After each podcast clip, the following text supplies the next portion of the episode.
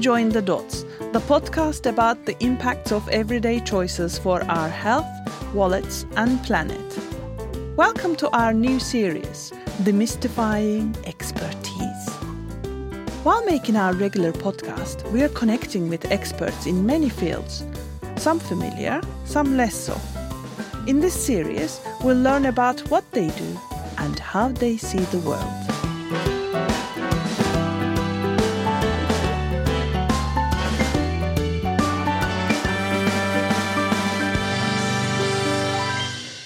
Welcome to this episode of Demystifying Expertise for Join the Dots.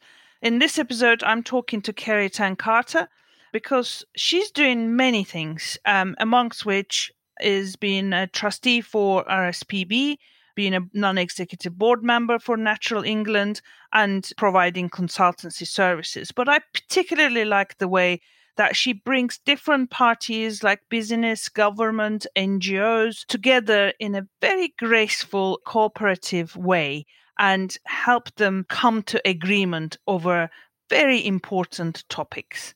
Kerry, lovely to have you on Join the Dots.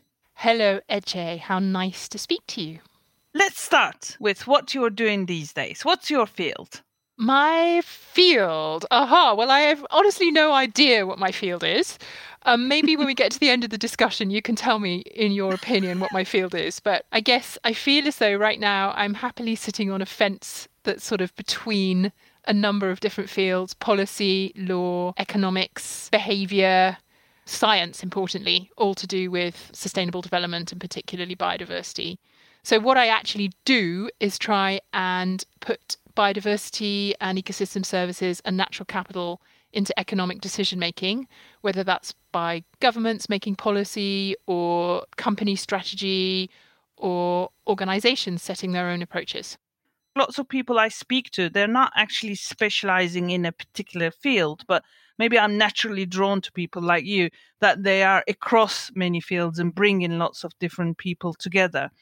But you did study law. So, how did you go from law to this fence that you're on at the moment? Well, I already knew that I wanted to do something to do with environment and development because I had some really formative experiences with my parents driving overland to India and back, and also some brushes with the English planning system to do with environment here. So I already knew roughly what I wanted to do, but I thought that advocacy and the experience of being a lawyer would be pretty interesting because I, I actually got into uni on maths and chemistry and I couldn't particularly see a way forward for those. So it was great training. And I was just so lucky. I think I've just been in the right place at the right time several times in my career. And I was practicing at the end of the 80s. And that's when uh, Maurice Strong, who was the Secretary General of the United Nations Conference on Environment and Development, was recruiting his secretariat they were going to be negotiating climate change and the CBD in Agenda 21. And he was looking for somebody who would be his speechwriter and general factotum. And at that stage, I'd done bits of writing for the national press in England, and I'd done a few radio programs for the BBC. And I had my law degree and a bit of experience being an advocate as a barrister. So he hired me, and I was just a young person in my very early 20s and I got to be amongst all these amazing experts who were largely long career experts from all sorts of different disciplines, brought together in this fabulous interdisciplinary team to do all the things that the Rio Earth Summit did. So it was a reason, but probably an inspiration for you as well. Can you tell us a little bit about what Rio Earth Summit was and what it was like being there? It was a phenomenon. I mean, I look back at it now and it seems sort of semi miraculous because I cannot imagine that if we were starting negotiations today, we would negotiate multiple treaties and various other things in the space of three years. It seems sort of inconceivable. And also setting the tone for some other things I've really enjoyed doing later. It was like a kind of carte blanche. It was still sort of open field. There was a lot that hadn't yet been done. And it was done at super quick time. There was a good confluence of political will and interest. People felt the need at the international level there was a real buzz. I mean, when we came to the actual summit, I think there was something like 110 heads of state there. And it was one of the first big summit meetings, if not the first. So it was a great big leap up in political attention. And the negotiators pulled it off. They reached agreement on these things. And now I look at it and, I, you know, I do wonder whether we would pull something as comprehensive off with such speed mm. today.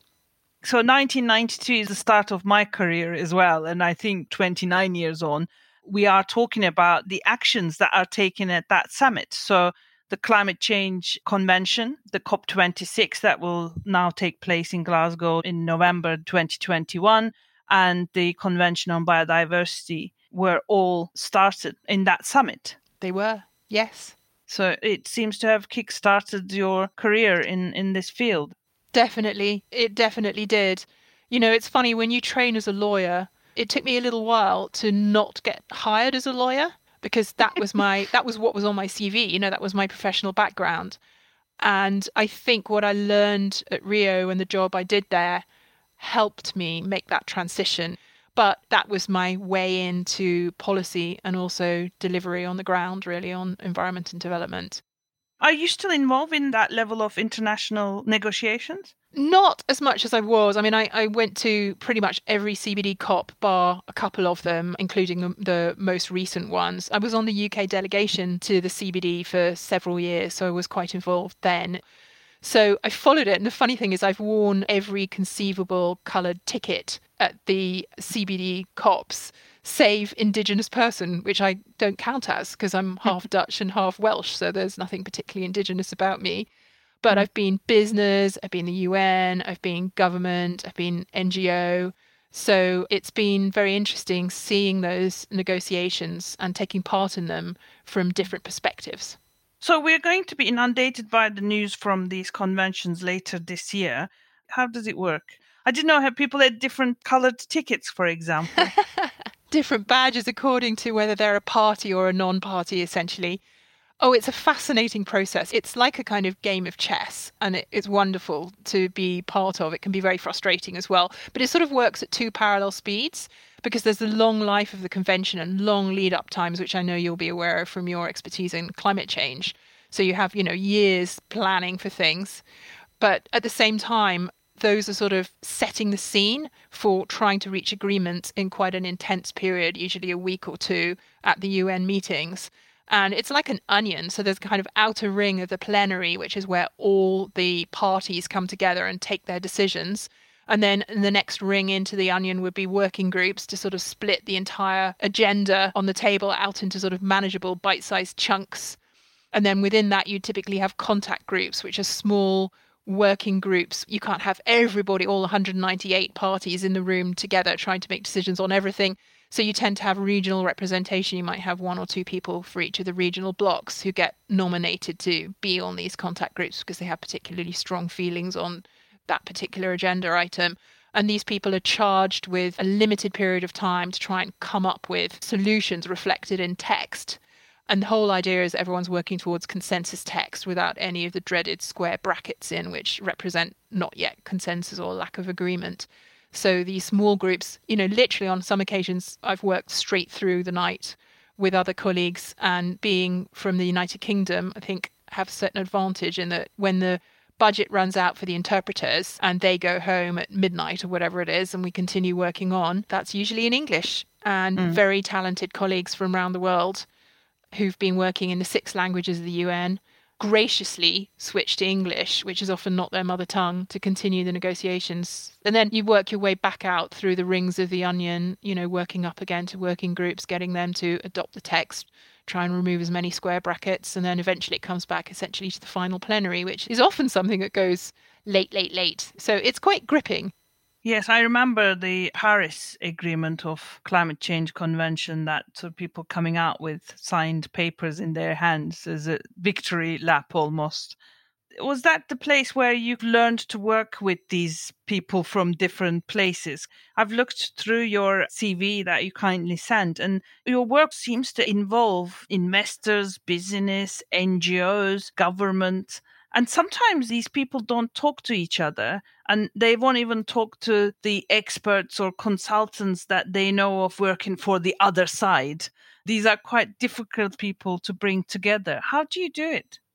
Well, there has to be a good reason for them to come together, like a shared problem that's only going to get sorted out if there's agreement between everybody. So, climate change is a great example you know, aspects of the CBD are uh, we'll only fix the problem with our swinging losses of biodiversity if economic decision making creates the right incentives and rewards people for doing the right thing.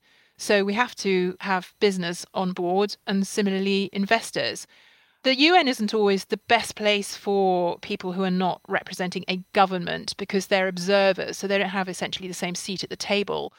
And that's why some of the practical solutions get dealt with in other fora. Business innovation and you know groups of businesses have been very influential in trying to come up with practical solutions to a number of problems, to sort of suggest what would work in a regulatory framework.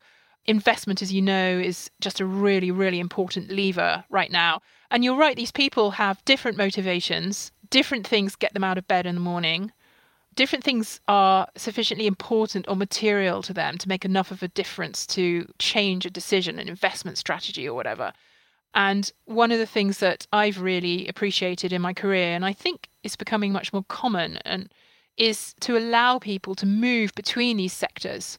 So it really helps if you're perhaps working for an NGO and you have to enter into an agreement with business, it really helps if you've been inside business for some years and you know the language of business and what it is that they're looking at in terms of risk and opportunity and how you can phrase your own needs in such a way as to reflect very directly what they'll be looking for. It just helps you get to that level of agreement.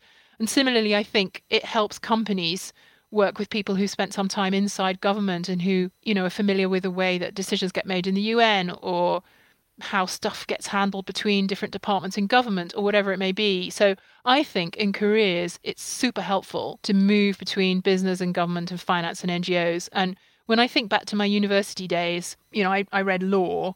I didn't honestly enjoy the course very much. There were bits of it that I absolutely loved, and I adored my tutor. I thought she was fabulous, and I met many other great teachers and, you know, lots of friends along the way. But at that time, there was a sort of milk round. And as a lawyer, what would be good would be going into a law firm and becoming a partner there or a judge or becoming a barrister, which is the route that I took. And there was sort of a semi expectation that that would then be your career for life. I remember when I expressed an opinion to my tutor at one point that I might not be a career lawyer, she said, Oh, I think you should perhaps consider PR. And I think that was the only other thing that might have been on the radar. And also, I feel that people's um, CVs, if they were applying for a job, it, you know, people were a little bit frowned upon if they leapt between these different sectors and didn't have a level of continuity. And the questions would be, why is this person doing this? You know, did they not make a success of this? Or were they not settled here? And have they done this long enough to really know? And now I think that interdisciplinarity is positively welcomed, certainly in the you know years gone by when I've been hiring people to teams I've been on it's been a benefit. I've been delighted to see people with these different backgrounds. And I think that's much more the, the case now, which is very, very helpful. That said, I think we still have big silos and you know different vocabulary and goals between these groups. So I still think there's a need for the connective tissue type people. And I think it'd be really good if there was a more fluid system for getting people who are quite senior in government into business for a while and to, you know, second people from business into government just to get that diversity of thought and experience. You seem to me to be one of those connecting tissue people. Do you do a lot of research about these different parties or even the individuals you're about to start work so that you understand or their position well? If you have the luxury of time, it's extremely mm-hmm. good idea to do that. I mean, for me, I just tried to spend a chunk of my career in very different settings. Mm. So, for example, I had the privilege of working at the Royal Botanic Gardens Kew for seven years, and that was sort of working on bioprospecting and biosciences and intellectual property rights and how great collections and science organizations can go around the world and access materials for their collections and for their science.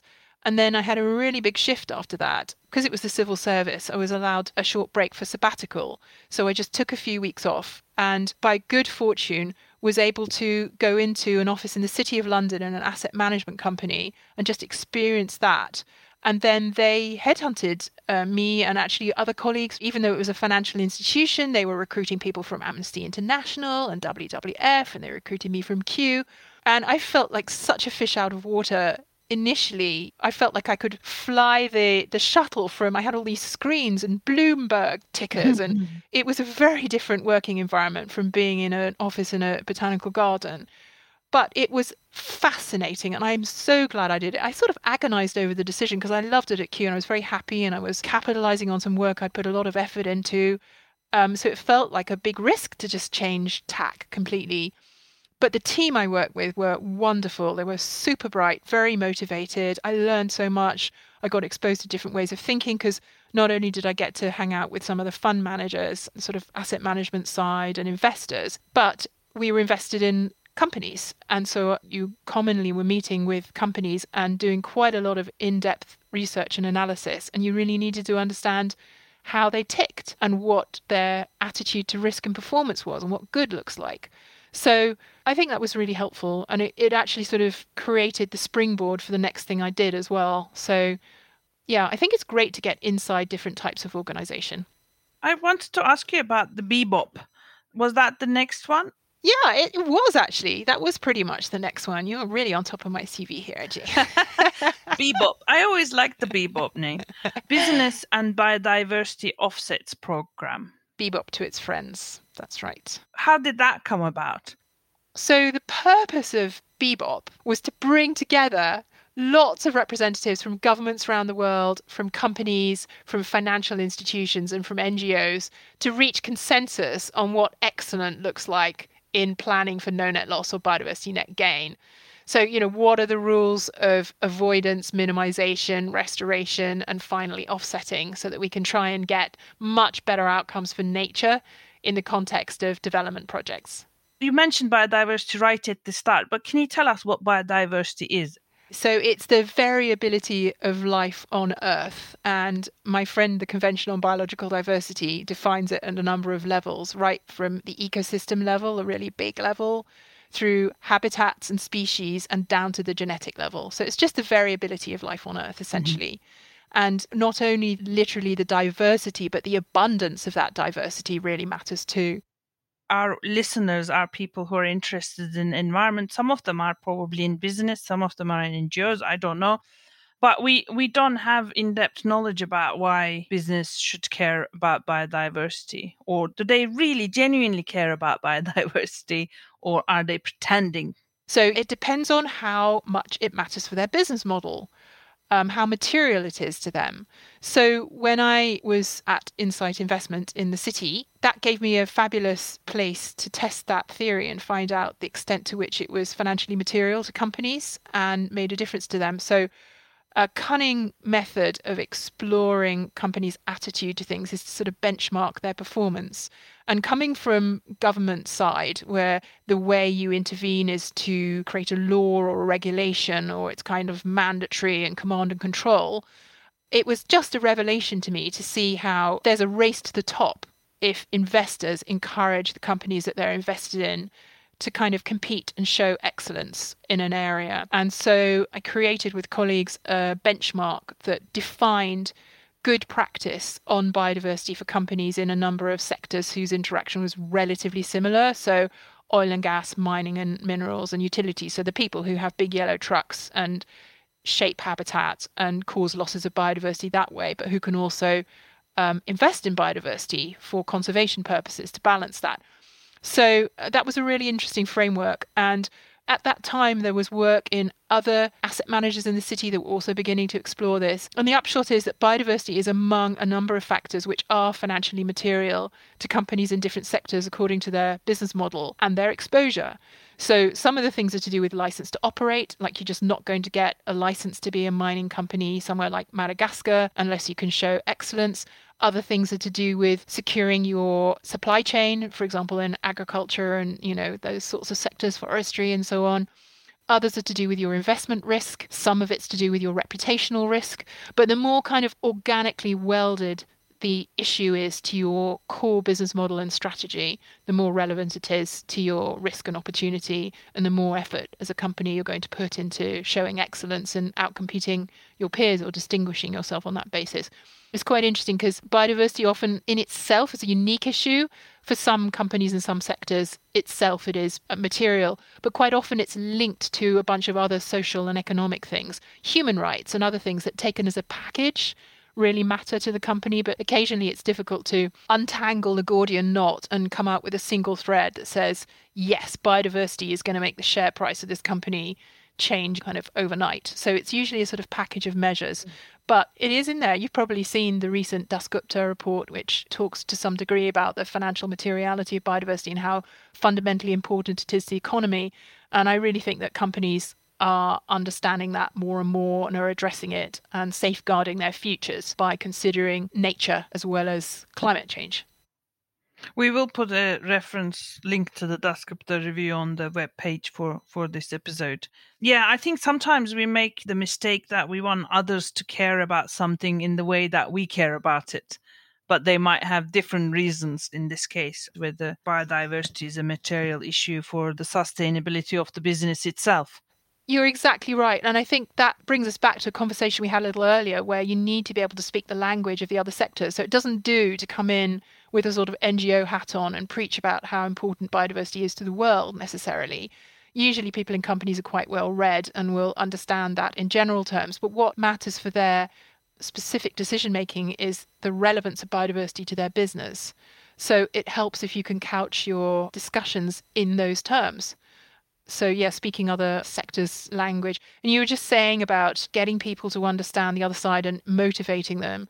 It's interesting. I think one of the really big challenges that we face is this syndrome of another sector in society is where the solutions lie. So, quite often, government can think, well, business doesn't like the imposition of regulations and competition will you know lead to improvements in practice. So we government don't need to step in. Let's let business sort that out. Look they're doing all this voluntary stuff. And then business can think well there's only so much we can do voluntarily and remain competitive. And policy intervention is needed for change and we'd like a level playing field. So let's leave it to government and then people, consumers like you and me, can think, well, look, I'm tiny and powerless, and there's not very much I can do to change things. So I really need to leave that to government and business. So you get this sort of standoff. It's almost like a, a paralysis where each of these sectors feels that the issue rests with someone else to solve.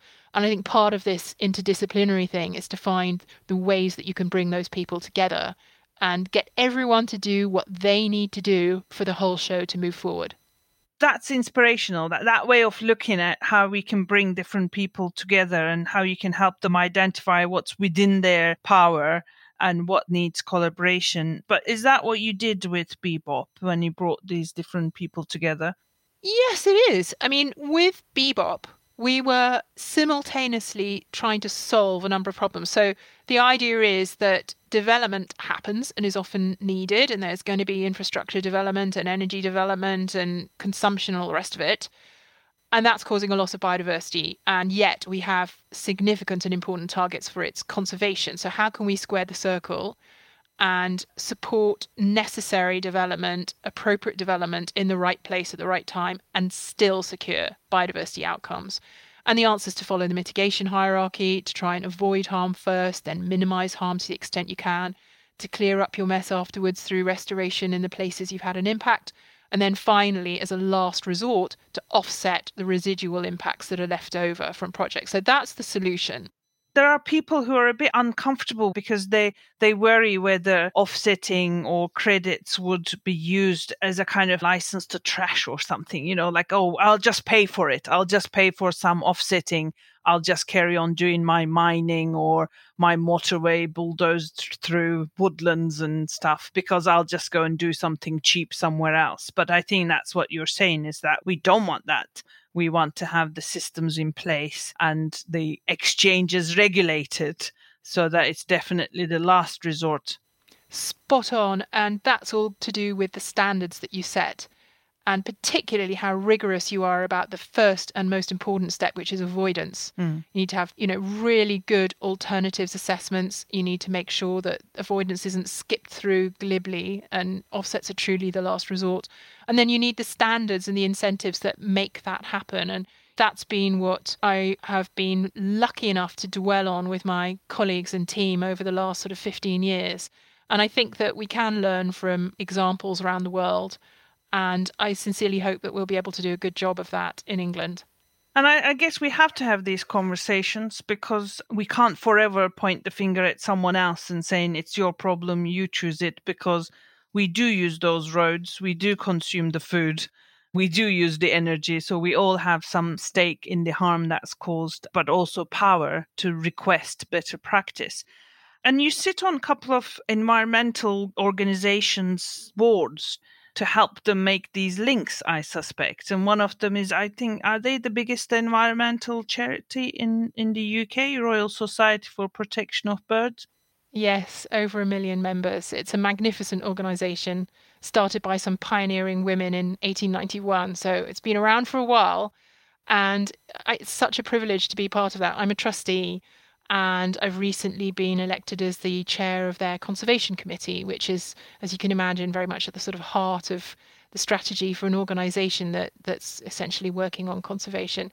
And the breadth of the work in the UK, both terrestrially and marine, but also in all the UK overseas territories, and in quite a lot of places internationally, quite often in partnership with BirdLife International and other partners, is fascinating. But you're also on the board, is it, on of Natural England? Yes, I'm a non executive member of the board of Natural England. But that's a government organisation, is that it right? It is, yes, that's right. It's one of the sort of arm's length bodies that sits under DEFRA. So, in the the roles of NGOs in decision making, in policy making, is not something that a lot of people are familiar with. I mean, we're we're familiar with RSPB's garden birdwatch campaigns and their conservation areas. But they also contribute to a lot of research and innovation and policy engagement. Can you tell us a little bit about that? Yes, that's true. I think you're right that you know the public perception of some of the environmental NGOs is perhaps the things that most cross their doormat in campaigns and so on. And there's a lot of work going on um, more broadly. RSPB is amazing in that regard because it actually owns a lot of reserves. So it's involved at just about every level. It's actually managing land. You know, it's got amazing rewilding projects. It's got really fabulous, detailed management activities that are tailored to ensuring that particular species survive into the long long term it does quite a lot of analysis and influencing of policy. So it really understands, for example, UK evolving policy on climate change, on another topic we've talked about today, biodiversity net gain. So RSPB and colleagues in other environmental NGOs tend to work in collaboration to advise government as consultees in various processes or to work together. I think there's just a lot of opportunity for partnership between these organizations in the future really what we're talking about is working at the landscape scale. And I think that it's really common knowledge now in environmental and government circles that we need to raise our aspirations, raise our eyes to the horizon. And organizations like RSPB are already working at quite a broad scale, you know, big landscapes. And there's the opportunity. I don't know if you've ever been down to beautiful Purbeck Heath in, in Dorset, but there, it's just a brilliant example because you've got the National Trust, you've got the RSPB, you've got the Wildlife Trust, you've got Natural England, you've got all sorts of other landowners working in that area so that collectively we can do what Sir John Lawton was really asking for, which is more, bigger, better and joined up because that's how we're going to get the gains for biodiversity. We're going to get nature's recovery if we work at scale. So it's fascinating to me that these NGOs, of course, they have their own reserves and land, but they're quite often working with farmers, with landowners to sort of spread their influence and bring about conservation gains in the broader landscape. I want to ask you about what's the biggest challenge that you face in your work trying to bring all these different groups together? Well, you know, an obvious one is political will.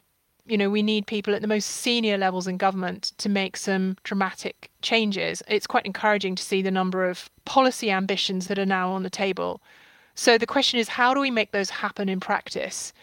And, you know, I think getting people to invest the political capital needed to change certain things is probably the biggest challenge of all. Because actually, I think in most cases, we have solutions to most of our profound problems. We know what needs to be done, but they all represent change.